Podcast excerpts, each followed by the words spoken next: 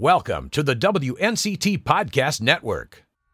Mr. Gorbachev, tear down this wall. It is a crisis that strikes at the very heart and soul and spirit of our national will. People have got to know whether or not their president's a crook. Well, I'm not a crook. And so, my fellow Americans, ask not what your country can do for you. Ask what you can do for your country.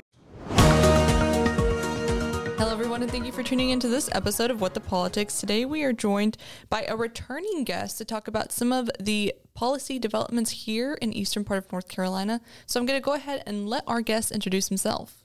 Sure. Uh, Brian Farkas. I serve Pitt County's 9th District in the North Carolina House of Representatives. That district's basically the eastern half of Pitt County, uh, about half of Greenville, Simpson, Grimesland, Pactolus, and Sheckard is kind of the current district. Mm-hmm. And so um, the last time we talked to you was, I think, right after, like two weeks after. Uh, I don't know when was like a month after. close, maybe yeah, it was yeah. pretty close to, to after after you um, won. And I I don't think you had been in in uh, Raleigh yet. I'm not sure. Um, Right. But basically, since then, within the past few months, or yeah, over the past year and a half or half a year, um, how has it been? Are you do you still have that bright eyed look about you when it comes to politics? Still and bright eyed, bushy tail. and serving your community. How has that has that been kept up, or what have you Well, been going through? Yeah, we're we're trying and definitely keeping it positive. Um, and, and it's the timing of, of our conversation today is great because we did just kind of hit that six month mark from where I, I came into office. And um, I'm really enjoying the work. I'll, I'll be upfront about that. I, I love building the relationships and yeah, trying to keep it positive as much as possible. Um, there's a lot that you know you you don't control in Raleigh, but you can control your attitude and you can control you know how you handle and deal with people, and and that's early on is important to set those standards. So. Yeah, it's uh, it has been a, a new challenge, but one that I feel like, um, as a freshman, if you will, um, we we hit the ground running. Um, as you all know, I had some experience working in government before I got elected. I've I've led some different nonprofit boards, so um, I feel like the first six months was less about understanding the process because I had a pretty good grasp of that. Um, honestly, a lot of it was making sure I understood the personalities that were in the room with me, and and that's where we spent we spend a good amount of our time. And now that we're kind of like I said through that six month phase, where yeah, we've developed a good rhythm, and uh, the office is up and running, and and like I said, I'm I'm really enjoying the work uh, on behalf of Pitt County. That's awesome. And I I know last time we talked a lot about kind of, you know, the importance of uh, bridging that gap, reaching across the aisle and, and creating those relationships. So in these past six months since we've talked to you, you know, have you seen those relationships across the uh, party lines change at all for, for better, for worse? How is that relationship looking? Well, I'll say for from my experience coming in as the new guy uh, who didn't have didn't have maybe some some previous history with people where things could have gotten a little bit tense. Um, I think coming in as the as the young legislator who I was very clear about governing in good faith with everybody and um, that that's paid off um, for the most part. I mean, I've got you know I've got some really close Democratic colleagues. Uh, one guy actually even went to college with um, out representing Charlotte. Um, but then there's some uh, some guys at the Republican side, particularly in Eastern North Carolina, that we've been able to to kind of connect about you know about the East, our love for the area, um, agreeing on different issues about what we need uh, to kind of improve the region, particularly east of 95. Um, I think I've got some people on the other side of the aisle that you know I could call if if I needed to. They they'd be there for me, and, and I I would hope that they would feel the same way. Um, and so we've.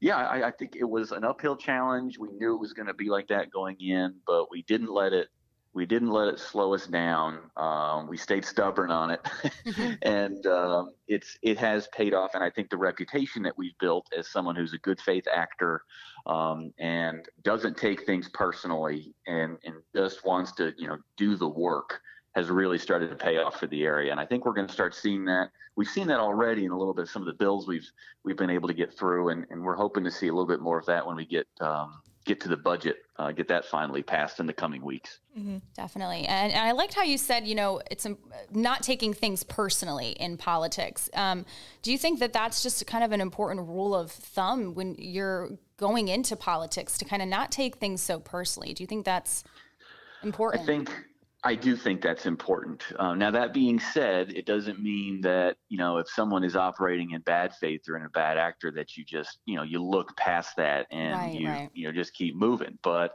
at the same time, if if you know that you're operating from a good place. Uh, you know, a moral high ground, if you will, and everyone else is at that same level, then yeah, you know, you can't take it personally. There's an aspect of this that, you know, is about uh, people getting elected and people having different positions within the General Assembly and, and being able to advance the interests of their district. So um, those things are, you know, they're real and there's something you kind of have to work into your formula when you're trying to get stuff done and accommodate people to the greatest extent. Um, I think my willingness to compromise has been very, has been very good um, and has really helped out, particularly when we're trying to get some movement on things that otherwise may not have gone somewhere. So um, no, I think I think I think it's important to maintain the, the good faith actor and, and and and not take it personally to the greatest extent you can.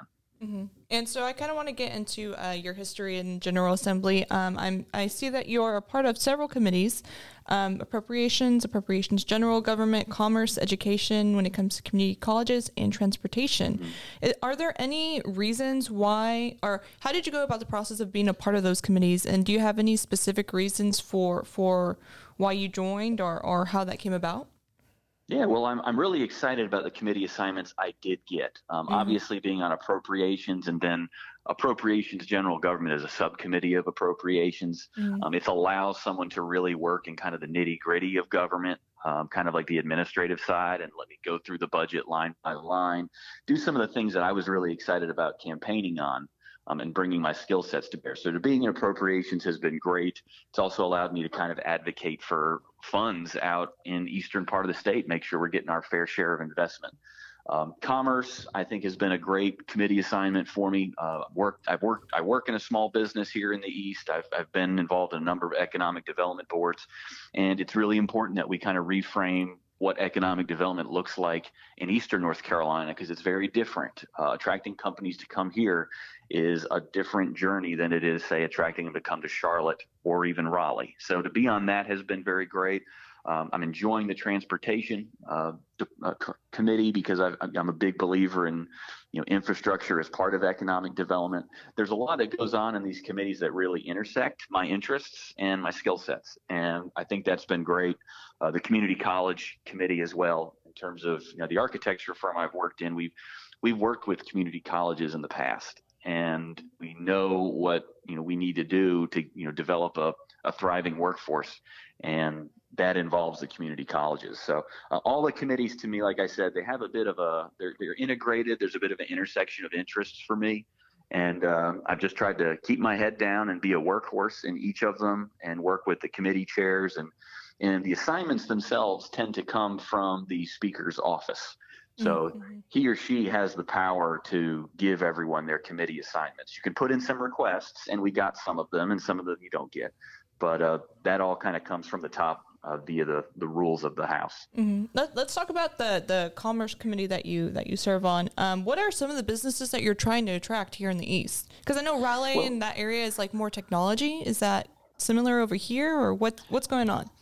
Well, I think we'd love to have some technology investment out here. I think we could. We've got the capacity for it. I know that with East Carolina and the, the medical school and, and, PCC, we've already got um, an entrenched pharmaceutical manufacturing base that we're trying to expand on. Mm-hmm. So I know that when we're talking about the industrial park, we'd love not only to see expansion from our existing uh, neighbors in the in the business park, but we'd love to see what we could do to kind of build on that because it's not necessarily about just bringing the big the big person who's going to set up shop in the industrial park and produce what's needed. But a lot of the time, there's a lot of sub actors and smaller businesses that are a part of that bigger manufacturer that might be willing to set up shop here. So we're trying to to attract that way, build on what strengths we have. Honestly, the biggest part is making sure that we have the infrastructure to attract people, make sure we've got the work, the, the big sites where they could set up or expand, make sure we've got interstate designation. Uh, right now, we have a future designation, but that's really important.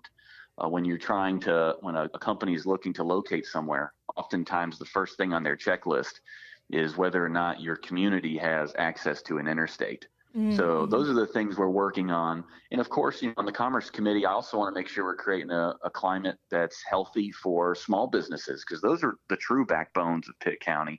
I work in a small business myself, and we need to, you know, I, I think we need to make sure we're investing heavily in, in the small business because oftentimes those are the ones that are ready to take the next step and expand and uh, we want to be ready that you know we want them to stay here and, and feel like they've got all the resources they need to be successful. So mm-hmm. it's small business it's big business. We, we, want it all out here in the east because it's such a special place. And one thing that we are also working on is rethinking how we brand eastern north carolina to attract some of the big businesses. You know pitt county has ecu it's got the community college it's got the hospital system but there's some other things that some of our neighboring counties have um, that that we think we should be able to lean on and, and brag about as well. And at the same time, we want some of those counties to be able to brag about ECU and our hospital system. So, for example, Carteret County has access to a port, right? Mm-hmm. So we want to be able to talk about that and and we're trying to start getting all these economic development actors in the different counties to get on the same unified page so that we're branding a region as opposed to one community. Um, we really think the the, the positive ramifications of that unified approach goes a whole lot further and will benefit us all. Mm-hmm. There also seems if, if you're talking about kind of like the East Coast and the um, like the the coastline and all that stuff, there seems to be like a push towards um, uh, renewable energy and and mm-hmm. some stuff going on out there. Um, do you find that there's tensions going on between small businesses, big businesses, and anything having to do with farming? Um, I haven't felt too much of a tension in the legislature. Uh, I feel like we do have an incredible opportunity to invest in the, the green economy in Eastern North Carolina. And I think if we do it right, we can actually make farmers part of that prosperity you know, working in, in Eastern North Carolina, a lot of our projects take me up to the Northeast area, up into Elizabeth City, and I've been able to drive those roads back and forth. And there's some there's some need. There's a, mm. a high level of poverty, but you see the potential because up in uh, up in Pasquotank County, their largest property taxpayer is the Amazon wind farm. Mm. And they are generating clean energy uh, up in the Northeast, and I think we, we we should lean in more on that. I know the governor's clean energy plan has been put out there as a pathway to get us to a certain level of, of clean energy production by a certain year. Um, but I don't think there's any reason why we can't embrace this in a positive way and work in good faith, like I mentioned before, and, and bring in the agriculture industry in combination with our energy industry um, and really lift people up and, and, and really get communities invested. I, I, I haven't seen the tension, but I do see the potential. Mm-hmm. Mm, and you mentioned um, uh, the governor pushing the clean energy bill. So, are there any other bills or, or um, legislation that really stands out to you that's that's being talked about right now in the General Assembly? Well, right now, the General Assembly has really started to focus its efforts on the budget. Mm-hmm. Um, that is, we, we kind of got through the first few months where we pushed some bills through the House. I got one or two through. Uh, we've got some bills through the Senate from the Senate. We've been evaluating those. Um, we've dealt with, because of COVID, we had a lot of federal funds come in that we had to direct. Um, one thing we did was the, the great, it's called the GREAT, the Great Program Broadband Empowerment, um, their Expansion Act. Um, that was something that, you know, the GREAT program was already a, something that existed in the state of North Carolina to try to expand high speed internet into rural areas. Um, it's a good first step, but we have a lot of work to do.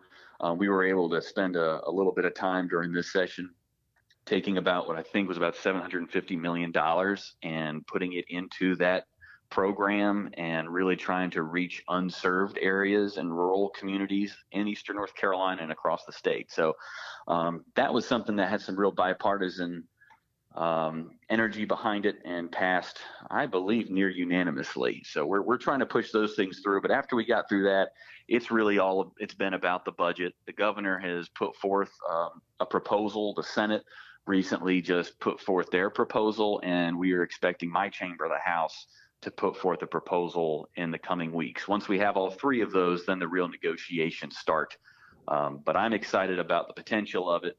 Um, we do have a, a lot of revenue that has come in. We have a lot of federal support. We have an opportunity to make some generational investments um, in our state that I think could help us on the education front, infrastructure front, a, a, lot of the issues that we've we've already discussed here today.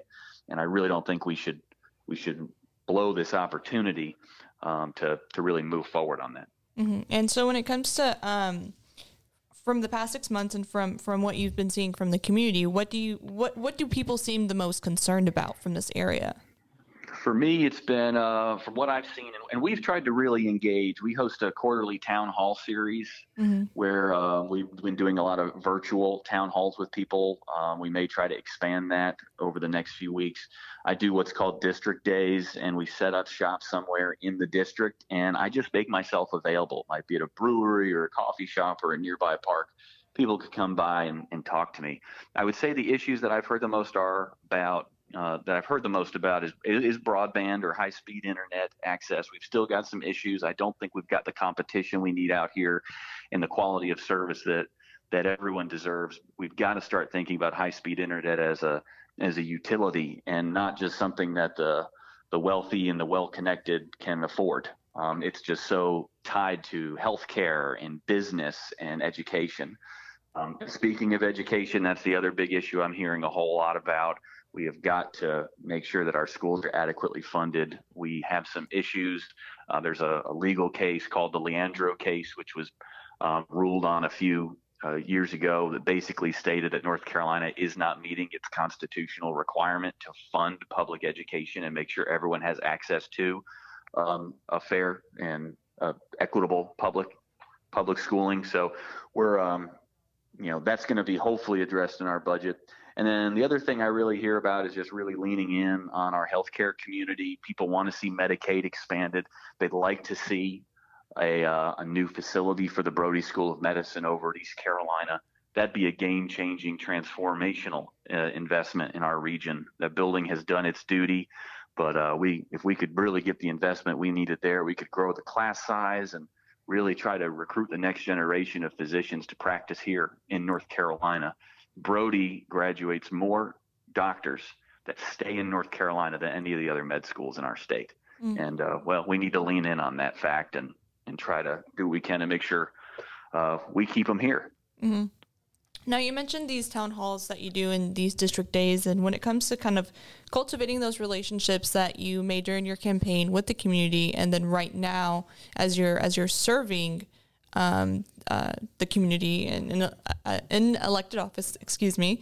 Um, is there anything that you think has been a challenge in trying to communicate what you're trying to do at the General Assembly for this area?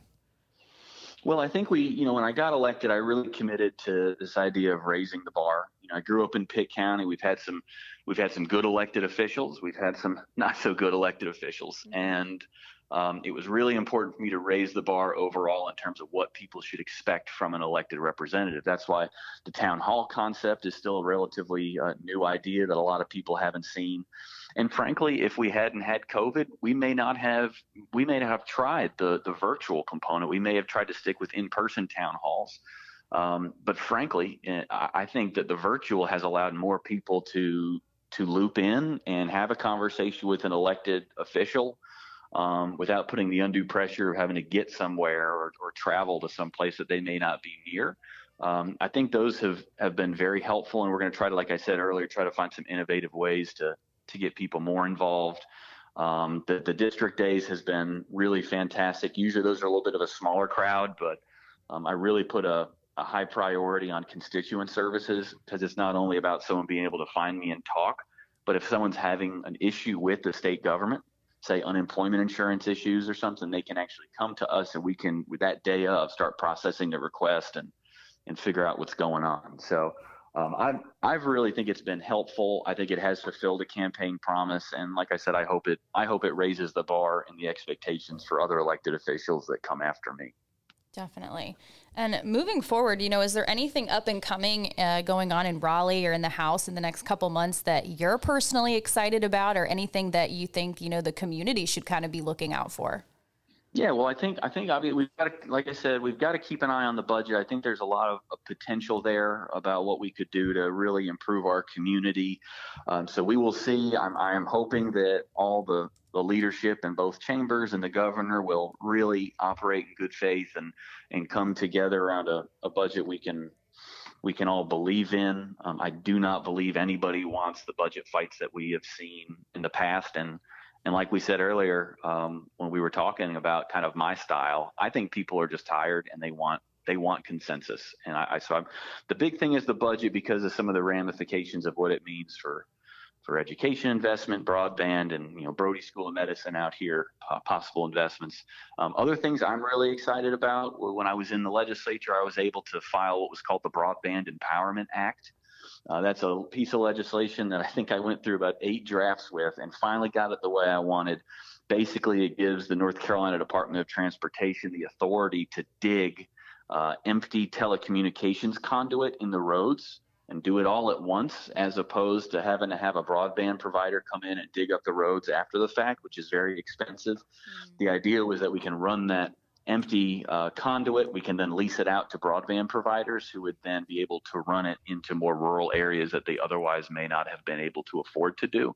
We are working really hard on that issue, um, and I got over half of half of the House actually signed on as either primary or co-sponsors of that bill. Um, I'm also tracking um, a sanitary sewer bill, which isn't the sexiest topic in the world, but but you know what? I I was really concerned when I learned um, about what currently what the current requirements are when mm-hmm. there's what's called a sanitary sewer overflow or something's basically in the water. Mm-hmm. Um, the current requirements only mandate that you've got to put a notice in the paper. And in rural communities where the papers aren't necessarily running uh, 24 hours, you know, one every day, um, I was worried that those notifications weren't getting to the populations, uh, the most vulnerable population. So uh, we were able to craft a bipartisan bill and actually get it through the House. I only had three votes against me. I had 117 in favor. Um, and it might have been a few less than 117 because I think I think we had some people who weren't in attendance that day. But either way, it was a big win, and uh, yeah, we were able to kind of hopefully modernize those public notice requirements so that people, you know, know what's in their water before they drink or they go swimming. Um, environmental issues are really important to me, and I'd like to kind of be a champion for conservation and and uh, sustainability out in the eastern part of the state. So that's something we're proud of. Uh, we got a few other bills through. There's a lot of, on a lot of different fronts I'm trying to work on. I could talk all day about it with you, uh, but I have found that it's usually best if I let you guys pick the topics. Otherwise, I'll just keep going and going. I'm I'm just gonna make a point of observation just from my reporting and all that stuff, and from what I've seen from out in the community is that there are you know pig farms or whatever that have some sanitary issues. So I can understand why the the um, sanitation overflow bill might get a lot of attention, um, even mm-hmm. if it's mm-hmm. not, you know, like the most attractive topic to talk about. Um, and then, of course, I saw um, there's, I talked to the, the superintendent of um, Hyde County, who's telling me about several pilot programs, you know, working with Starlink to provide um, internet access to kids in Ocracoke Island. And then over mm-hmm. on the western part um, where the where it's more mountainous, a few pilot programs for providing internet to, to some to some of those people. Um, mm-hmm. So, th- I mean, that is all very interesting, very important topics to, to keep at the top of your mind. I have one more question. Uh, I believe mm-hmm. Emily has one more question. Um, Great. So, um, so my last question for you is, what is um, one bill that you're you're drafting right now, or that's still kind of in the works that you see um, being proposed in the next year? So one other bill, because I, I kind of hit you with some of my all stars already, but one other bill that I'm really excited about that I think will um, will will hopefully see it through the budget. Um, I filed it as a separate bill, and I'm hoping that the Appropriations Committee will incorporate it. Um, is this idea of uh, piloting in three cities in North Carolina: Greenville, Charlotte, and Greensboro, what is called support team assisted response. uh, units, and basically they're the, the short the acronym is STAR. So the STAR teams, uh, basically that they are they are embedded in police departments. They are picture a, a mobile unit that has a paramedic, a social services worker, uh, maybe a police officer just for safety. And instead of dispatching traditional uniformed police officers to people who uh, low level incidents, say someone's having a mental health crisis or some sort of trespassing, um, this unit would actually deploy. Um, we've seen some really impressive numbers out of Denver, Colorado, where they had a program like this. Um, the RIA out of 748 um, incidents that that van dispatched to, zero resulted in arrests, which is just an amazing statistic. And the idea of this legislation is to get people the support that they need who are, say, someone's having a mental health crisis. Um, that way, they, they have the people on the ground who are trained to assess the situation and, and connect people with the resources. And at the same time, free up our officers to do what they are supposed to be doing, which is fighting crime. So I was excited. Uh, this program was brought to my attention actually by the Greenville uh, police chief. I was inspired by it when I saw the numbers, and uh, I'm hoping that we're going to see some movement on this in terms of funding a pilot program. And like I said, in three cities, um, kind of a mid-sized city, a smaller city, and, and Charlotte, of course, is the biggest city, and really try to and just kind of see what data we can capture and and give the police departments the resources they need. Uh, if we walk away from this, uh, ideally, other municipalities would be able to maybe have other conversations based on data about what's the best way to invest their funds and and, and give the police departments what they need to be successful. Interesting. So that's a that's a bill I'm really excited about. Stay tuned, and we'll. Uh, we're going to keep we're going to keep working the hallways of the legislature to make that happen. Mm-hmm. Awesome. Well, my question is kind of already answered, so uh, that was all we have for you, I guess. I'm sorry. I no, it's too awesome. much. I talk too much. Wait, I have a question. I have a question. I have a question. Okay. I'll take. I'll, this is a fun one. okay. okay. Okay. Since you're from the area, ooh, and this this Mhm. might put you in a lot of heat. Okay. Oh, Since you're boy. from the area, okay. Now that things are opening back up, now that there's a lot of you know fun things for for Emily and I to do, if we wanted to get lunch or dinner or something like that.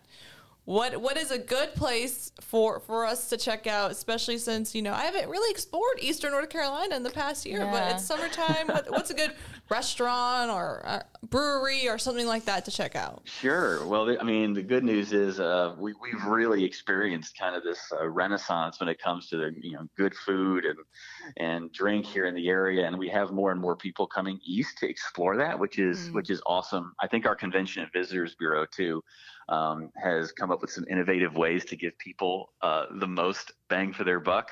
If you ever stop by there, they've got something called the Passport and basically it's a uh, it's like a brewery and beer uh, brewery and barbecue tour of the entire county, so you can hit all the greats like B's and and Skylight Inn and, and Parker's. You can hit them all. Um, I would do it over the course of more than one day, otherwise you will feel terrible. but uh, Oh, I gotta but there's a lot there, and I would recommend going to them because that way you've kind of got the parade route through Pitt County, and you'll get a really cool experience out of it, getting to know all the different people and and the history behind what drives all these different restaurants. And I would I would definitely recommend that. And then um, you know the other thing I, I like I like going to Starlight too. And Cameron and I have a little Mm-hmm. downtime. Starlight downtown is always just a nice location with great people and Oh, um, yeah, just let you kind of kind of take a breather after a after a long day or a long week. right. Yeah, that's a great idea because I've been really, I mean, I've been in, in Eastern North Carolina for about five, six years now, and I've since day one been trying to get myself over to B's Barbecue, but you know, they just are so popular. You got to get there at like 6 a.m. and wait in line. I'm like, I can't. You gotta go early. I yeah, know. You gotta go early. so, uh, but it's worth it. They're all, and everyone's just just the stories about from all these places and where they come from. It's just, it's really, it's really amazing, and it's Yeah. it's fun to be able to go to Raleigh and brag about that and, and Right. represent that, and uh, yeah, try to give them a little slice of our culture out here whenever we can. Definitely. Well, we got some great ideas moving forward now for the rest of our summer to uh, enjoy some stuff on the weekends. Good, good. Sounds great. We'll probably see you out there. Oh yeah, we might see. You know, hey, see you at Starlight. yeah. well, thank you so much, Brian, for taking this time to talk with us. We always appreciate it. Well, I appreciate y'all, and as always, uh, don't hesitate to get in touch if we can provide any support in Raleigh or in Greenville. This is the hometown, so I, I'm loving the job, and and I wanna I wanna work hard for everybody. So thank you all so much for helping get the word about what we're doing. Awesome. Definitely. Thank you Thanks so much. So much. Have All a great right. rest of your day. Okay. Bye, y'all. Thanks so much for joining us for this conversation. We had a great talk with Brian Farkas. Again, he was a returning guest, and we were really just wanting to catch up about what's going on in the legislation here in North Carolina, what bills are on the forefront of people's minds, what concerns Eastern North Carolinians have, and that they're bringing to our representatives. So, thank you so much for listening to this conversation, and we'll see you next week.